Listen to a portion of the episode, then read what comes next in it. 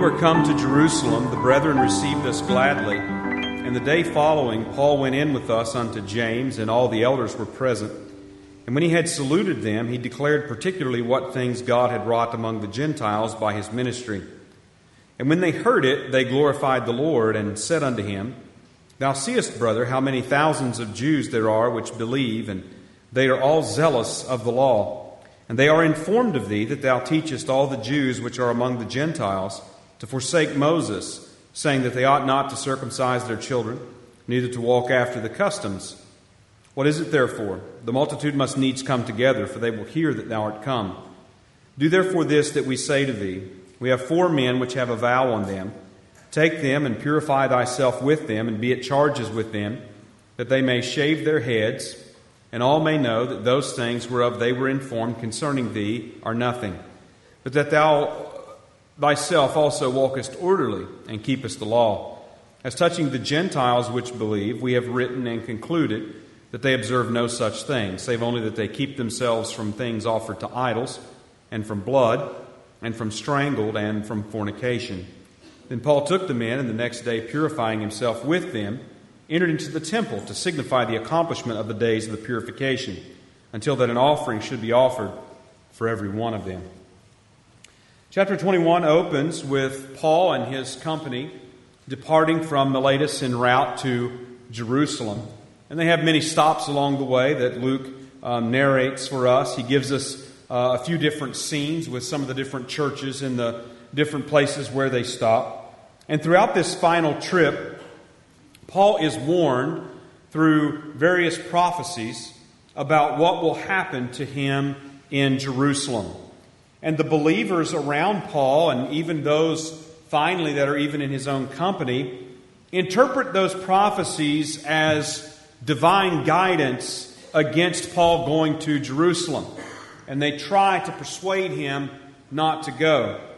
Now, it does become clear um, through the book of Acts that divine guidance is actually leading Paul to Jerusalem, and he will not be moved from that.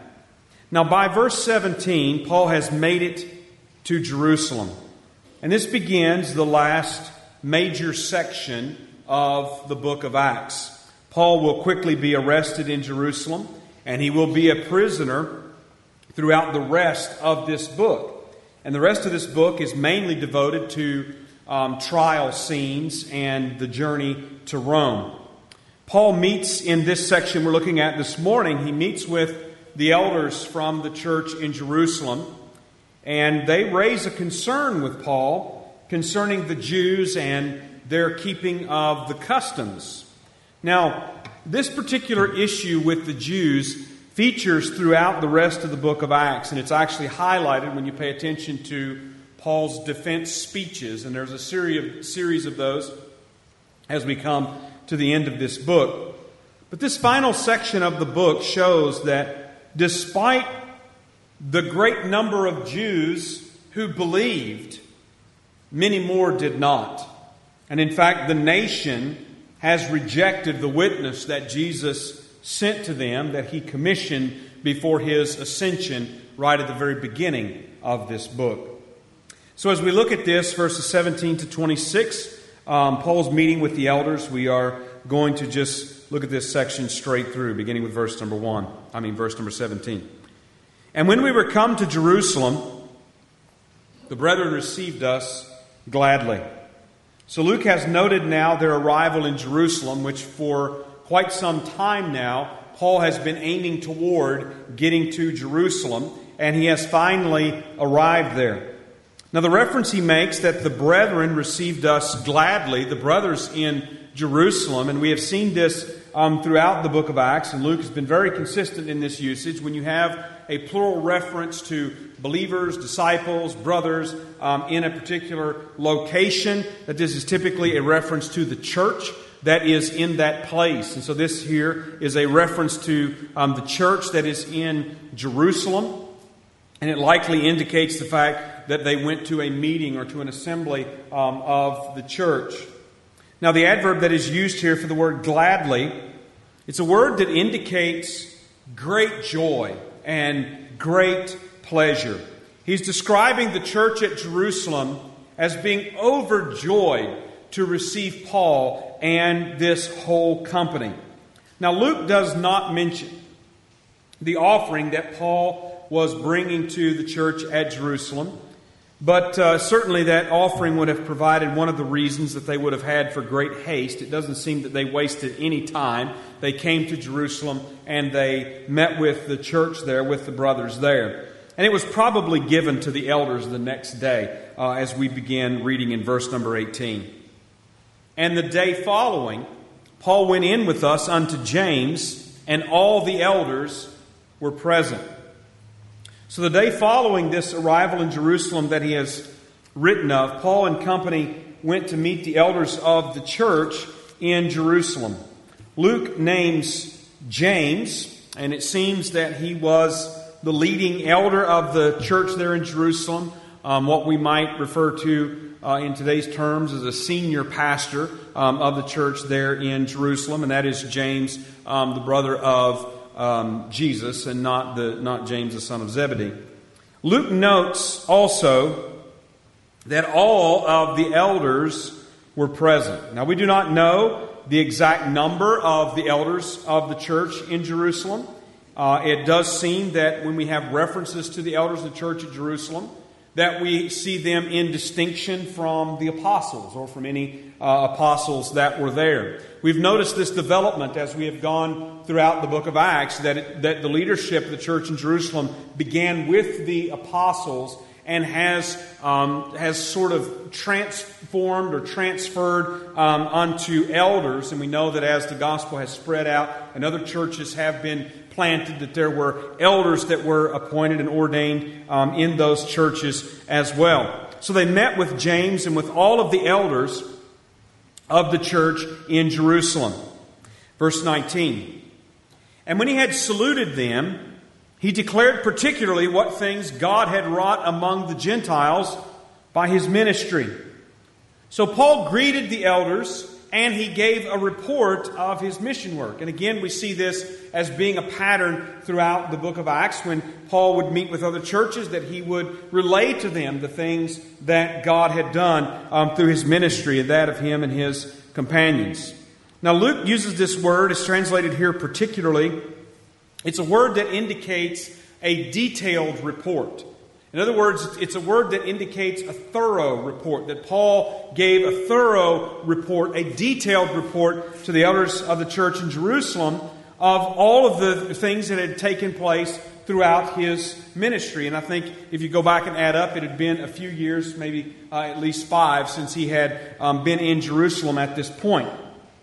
So, this detailed report obviously would include his preaching to the Jews, his preaching to the Gentiles, the planting of churches, the um, appointing, ordaining of elders, the persecution and the opposition that he faced in all of these various places. So, this is something that would have taken a long time. Obviously, Luke is not telling us directly the words that Paul spoke to them. He's giving us a summary as he often does. So this would have no doubt been a very long meeting as Paul was relating all of these very Paul was relating all these various things to them. Notice also what Luke says here that when he had saluted them, he declared particularly what things God had wrought among the Gentiles by his ministry. So Luke is emphasizing to us, and no doubt Paul emphasized this in his report as well. He was emphasizing the work that God had done. Now, we find this as being a, a um, consistent feature of his presentations. If you look back in chapter 14 and verse 27, and chapter 15, verse 4, and also again in verse 12, we find those instances where Paul is giving a report of the things that have been done and how that he is careful to emphasize that it is the work that God has done among them. God has done through their ministry, or God has done in those particular places. And you notice that he speaks of among the Gentiles. Now, among the Gentiles, as we will see used a little bit later in this very passage, is a, a figure of speech ultimately that most likely refers to the lands outside of Israel. In other words, he's not saying that he merely went and only preached to Gentiles, and we know that that's not the case. And the fact that he gave them a detailed report, we know that he would have included um, his work among the Jews as well and what God has done with them. But this among the Gentiles is referring to the lands outside of Israel, because they are predominantly Gentile lands. So he is explaining uh, and, and, telling them what God has done, not just among Gentiles, but also among Jews in the lands of the Gentiles. Verse number 20. And when they heard it, they glorified the Lord and said unto him, Now seest, brother, how many thousands of Jews there are which believe, and they are all zealous of the law. So the immediate response was the elders praising God for what they heard. So Luke indicates how that they were overjoyed to receive Paul and his company. Now that they have heard a, a detailed accounting of the work that God has been doing um, through Paul's ministry, they praise God for what has been done. We don't see anything here um, except we don't see, in other words, we don't see any sort of a jealousy. We don't see any sort of an envy. We don't see anything like that. We see a rejoicing in what God has done. They knew that Paul was a chosen instrument. We know that we could go back long before, prior to this time, when Paul talks about how that he had visited them and how he explained the gospel that they preached and how that the elders of the church in Jerusalem had extended the right hand of fellowship, he said to them, and said that they, they saw that he was indeed uh, a, an apostle to the Gentiles, an apostle to the uncircumcised. And now they're praising God for what God has done through Paul and through his companions. Now, Luke does not identify the primary speaker. We could probably assume it to be James. It's a safe assumption as he is named in the beginning of the account, but it's, we're not told who the primary speaker was. But, uh, but the way that it is put as if they were speaking to him, in other words, he's indicating that the elders were in agreement in what they are saying to Paul, and they began speaking to him in this, um, this verse. He says, Thou seest, brother, how many thousands of Jews there are which believe, and they're all zealous of the law. So I don't assume that this is all that was said to Paul or that this is all of the conversation, but again, Luke has summarized a meeting and he has highlighted some particular aspect of that meeting. And what he has highlighted here has been the words that the elders spoke to Paul concerning the other Jews. That means it's significant. Obviously, this also sets up the, the theme that runs throughout the rest of the book, and that is the conflict between the Jews and the Gentiles, the questions over the keeping of the law and such. Now, he, he, they begin by saying that many thousands of Jews have believed. Now, the word that's used here in the Greek is a word that can indicate literally the number 10,000, but it's also a word that can be used to, to just speak more generally as a large number, typically numbering in the thousands. In some cases, the word can be used to simply indicate a number that can't be numbered, a number that can't be counted, a number beyond reckoning. Here, likely thousands is a, is a very good indication of what is meant um, by the phrase, and we know that we can come to that conclusion simply by going through the book of Acts and adding up what we know um, from what we see there. But it certainly was a very large number and could have been uh, many thousands, I believe that he's speaking of, particularly there in Judea. Now, they're referring to the Jews which believe and are zealous for the law. These are Jews who are believers. They have professed faith in Jesus Christ as the Messiah and Savior of the world. These are they who have been baptized in the name of Jesus Christ, making that public profession of faith in Jesus Christ. But he says that also they are zealous of the law.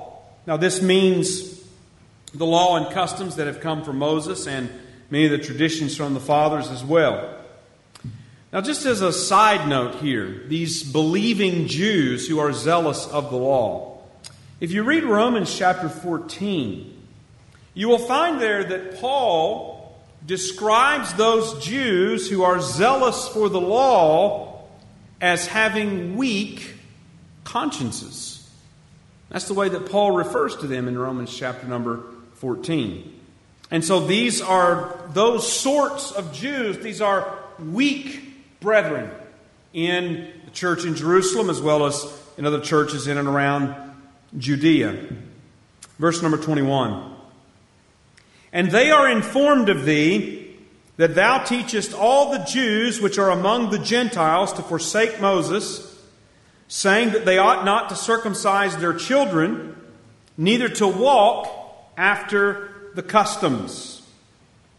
When it says they're informed of thee, this uh, phrase indicates that they've heard rumors of Paul. They, they've heard stories about what Paul is preaching, particularly to the Jews who are scattered throughout the Gentile lands. They indicate that there are three particular aspects of Paul's preaching that they have heard about and are concerned about.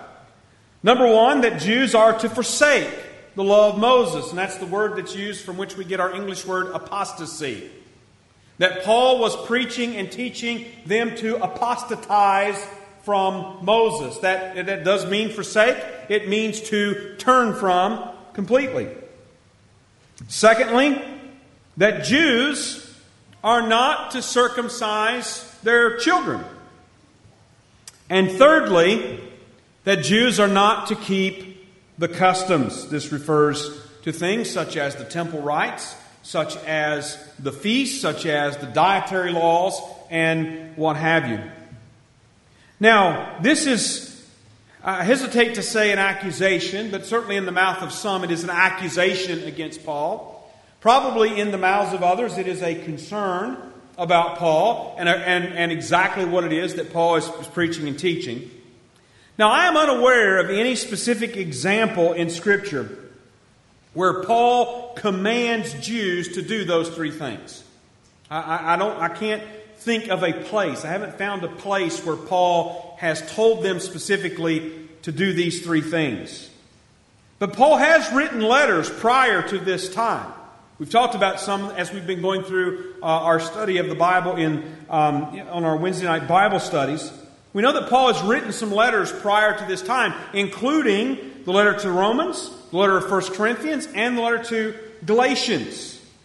And in those letters, he has written such things as that Jews and Gentiles, for that matter, are no longer under the law. That appears in places like Romans chapter 6, verses 14 and 15. In Galatians chapter 3, verse 23, and chapter 4, verse 5, and um, first part of chapter 5 as well. He has also written in these letters that circumcision and uncircumcision are both nothing in terms of salvation and true righteousness before God. Circumcision nor uncircumcision doesn't avail anything. 1 Corinthians chapter 7 verse 19, Galatians chapter 6 and verse 15.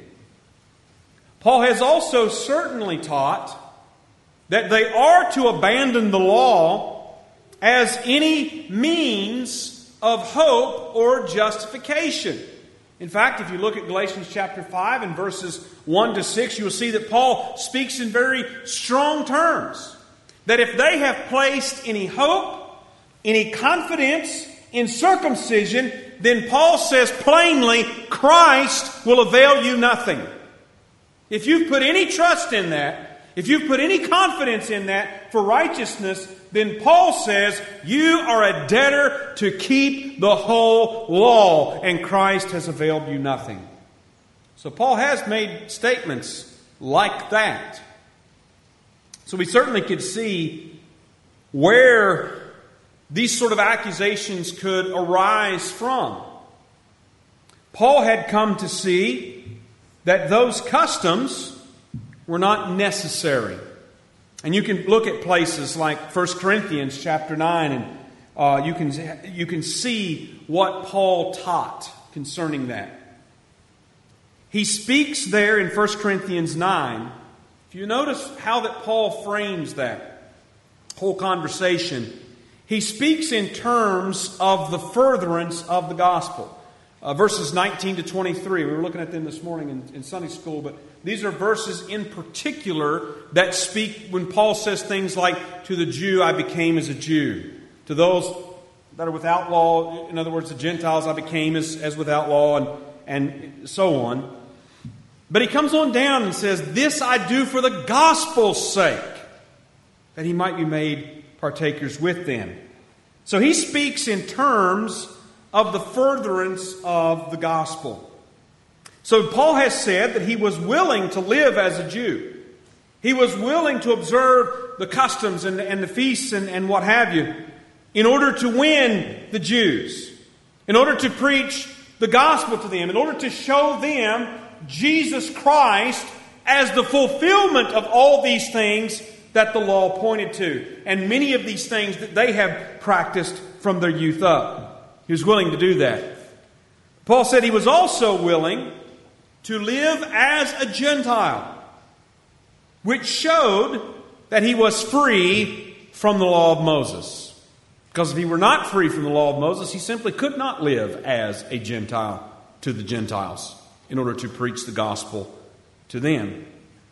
Now, when we consider passages like Romans 14 and 1 Corinthians chapters 8 to 10, especially, I do believe we can draw out from those places the following conclusions concerning what Paul preached in this matter of which he's being called into question. The believing Jews, I believe that this is what Paul preached, the believing Jews had a right or they had a liberty to keep the customs of the Jews. They had a freedom to do so and obviously, the other side of that coin would be they had a freedom not to do so. But they had a freedom to do so, number one, to preserve their cultural heritage. These customs and rites were much a part of their identity as Jewish people. It was a, it was a part of their life. It was not merely something that they took part in part of the time or, or simply could do, and sometimes they did, and sometimes they didn't do. This truly was a part of their cultural heritage and upbringing as Jewish people. And he would say, I believe, that the Jews had a right, those who had come to faith in Christ, they had a right, they had a freedom to observe those things in order to preserve their cultural heritage. And secondly, they had a right to do that in order to avoid unnecessary offense to preach the gospel to the Jews, to maintain a witness to them. Also, when we consider the passage in Galatians chapter 2, let's just turn over there for a moment. We'll look at a couple of verses. In Galatians chapter number 2, we can see a case where I believe Paul would say circumcision needs to be abandoned. Galatians chapter 2. He begins When 14 years after I went up again to Jerusalem with Barnabas and took Titus with me also, and I went up by revelation and communicated unto them that gospel which I preach among the Gentiles, but privately to them which were of reputation, lest by any means I should run or had run in vain. But neither Titus, who was with me, being a Greek, was compelled to be circumcised and that because of false brethren, unawares, brought in, who came in privily to spy out our liberty, which we have in Christ Jesus, that they might bring us into bondage.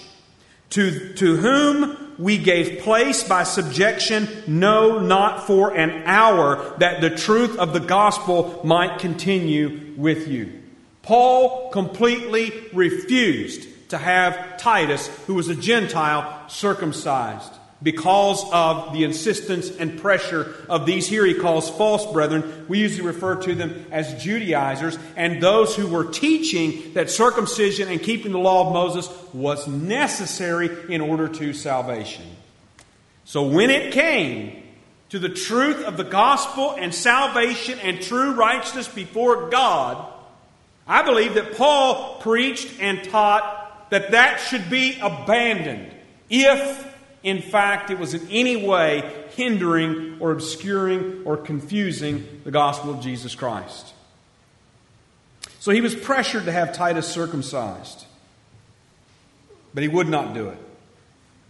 So, though believing Jews, and I believe this is sort of the, the conclusion, again, we're drawing out of other places of what Paul taught in relation to these accusations.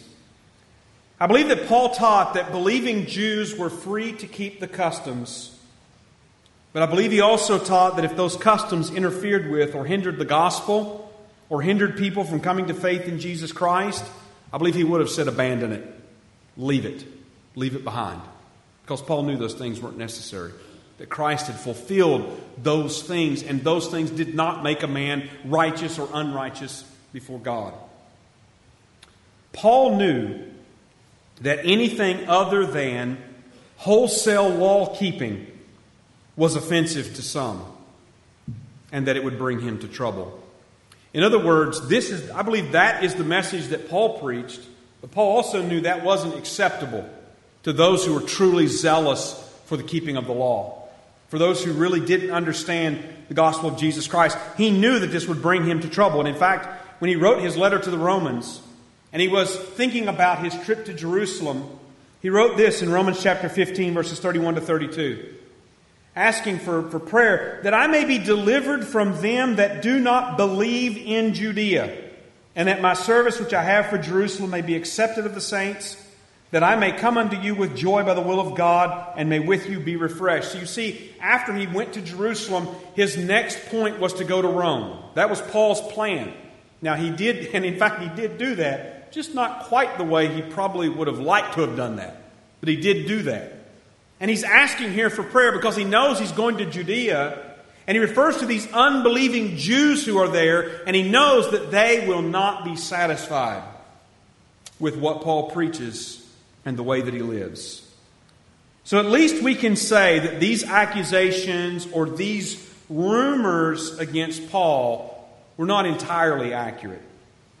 Let's go back to chapter 21 of Acts. We'll go back to verse 22 now. What is it, therefore? The multitude must needs come together, for they will hear that thou art come. So the elders put this problem to Paul and they put it to him in light of the fact that Paul's arrival is going to be known. Paul is not going to be able to come to Jerusalem and, and keep that thing hidden. That's, it's going to be known. And remember that when he went, to, he went to Jerusalem for Pentecost. That was the reason why he did not stop at Ephesus but sailed around. He, he went to Jerusalem for Pentecost, and that meant that Jews from all over the world were going to be in Jerusalem.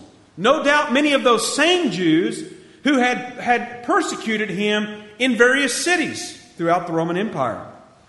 Paul had faced opposition from those Jews, and it was the potential for a dangerous situation for Paul. Now, it's unclear what the elders of Jerusalem may know about the prophecies of Paul's arrest in Jerusalem, but they're urging him here that something must be done. Verse 23 Do therefore this that we say to thee we have four men which have a vow on them. Now, first of all, they're not commanding Paul, they don't have the authority to make Paul do this or that. They are giving him counsel and they're urging him to see the wisdom of it.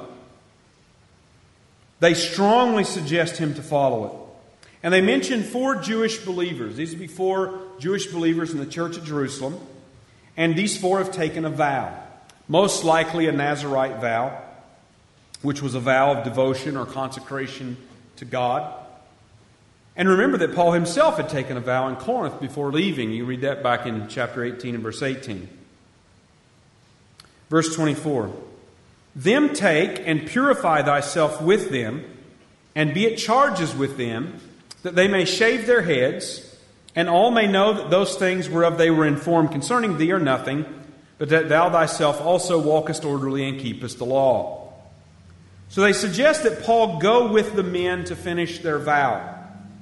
In order to do that, Paul would have to go to the temple. In order to go into the temple, Paul would have to purify himself. And that's what they say here. Take these men, purify yourself with them. To purify himself meant observing uh, various purifying rites because he had come from Gentile lands and he had contact with Gentiles. And before he could enter the temple, he would have to be purified according to the rites of the Jews. It was necessary for him to enter the temple. He says for, for him to be at charges with them. And what that means is for Paul to pay their expenses in completing this vow. So the completion of their vows would have included sacrifices of some sort. These would have to be bought. Now, you, you remember, in fact, how that um, when Jesus went into the temple, that he cleansed the temple of the money changers and, and such. Um, they had a what had arisen was a market there for the temple, a market for animals to be offered for sacrifice, and it was really a, a, very quite a corrupt system that had developed. Um, because remember, the priests had to approve; they had to inspect and improve the animal, uh, approve the animal for sacrifice. And if a person had brought their own animal, well, they could find some grounds to disapprove of it. And if they had bought it from um, the market there, then they would approve of that particular animal. So again, you can see how it had grown into quite a corrupt system. And I'm a, and I also understand historically that those animals bought at the market would be charged at an exorbitant rate, that you could get them cheaper elsewhere, but obviously those wouldn't be approved by the priest. These would come with a sort of a guarantee uh, that the priest is going to approve them. So these things would have to be bought. If this, if this was in fact a Nazarite vow, according to Numbers chapter 6 and verses 14 and 15, it would have required a one year old male lamb, a one year old female lamb, and a ram. And of course, again, all of those without blemish, meaning all of those had to meet um, the, the priest's inspection. So for four men, three animals apiece could have been a very costly expense that Paul was being asked to pay for here. Now, the completion of the Nazarite vow also required the shaving of the head at the entrance of the temple, at Numbers chapter 6 and verse number 18. And the elders had hoped that by Paul doing this, now Paul wasn't taking a Nazarite vow on himself, which obviously there would not be time for that because it would require at least 30 days at a minimum but Paul was not taking some sort of a vow. Paul was simply to purify himself so that he could enter the temple, and he was to take charge with them. He's to, to pay this expense, which is something that was considered actually um, as a charitable act. It was considered as a very good deed to pay the expense for someone, um, the, the cost for their, um, their offering or sacrifice at the temple. And so, if Paul would do this, the elders were hoping that that would, that would quell the rumors and the suspicions around Paul. Verse number 25. As touching the Gentiles which believe, we have written and concluded that they observe no such thing, save only that they keep themselves from things offered to idols, and from blood, and from strangled, and from fornication. So they referred to the letter written to the Gentile believers from the church in Jerusalem. This was after the council in Acts chapter number 15. So the, what the elders are, are referring to here and why they're referring to it is to clarify that they've not gone back from their position. And they are emphasizing that they are not calling the Gentiles to do these things. Paul's doing of them was not in any way connected to salvation or righteousness before God, but his identity as a Jew and his relation to the Jewish community. Paul's companions were not to keep these things, um, but Paul himself. Verse 26. Then Paul took the men, and the next day, purifying himself with them, entered into the temple to signify the accomplishment of the days of purification until that an offering should be offered for every one of them. So Paul followed the advice of the elders of the church in Jerusalem, purifying himself with them the next day. This indicates washing um, in one of the pools um, there around the temple. He entered the temple and to signify the accomplishment, what he's referring to is that he would have to go and notify the priest about the completion of these vows. So that meant that he would uh, communicate to the priest that when this would be accomplished, and we know from the next verse that it was seven days um, from the time that they went, um, when the vow would be complete, uh, as well as the description of the offerings that would be made, what they were going to bring, and, and all of that sort of thing. In other words, he would go ahead of time and indicate these things to the priest that he's and he's paying um, for the expenses and what have you. Now, the phrase here that says, until then an offering should be offered for every one of them, indicates the, the four men that Paul is um, undertaking um, to sort of um, uh, sponsor them, if you will. Not that Paul himself was having any offerings on his, on his behalf, but he was performing the recommendation of the elders for them. So, this is an example of Paul setting aside a liberty. Going through this at the temple was not necessary, and Paul knew that he'd been freed from it. We know that Paul did not go through this as any means of being reconciled to God or of any means of improving his righteous standing before God.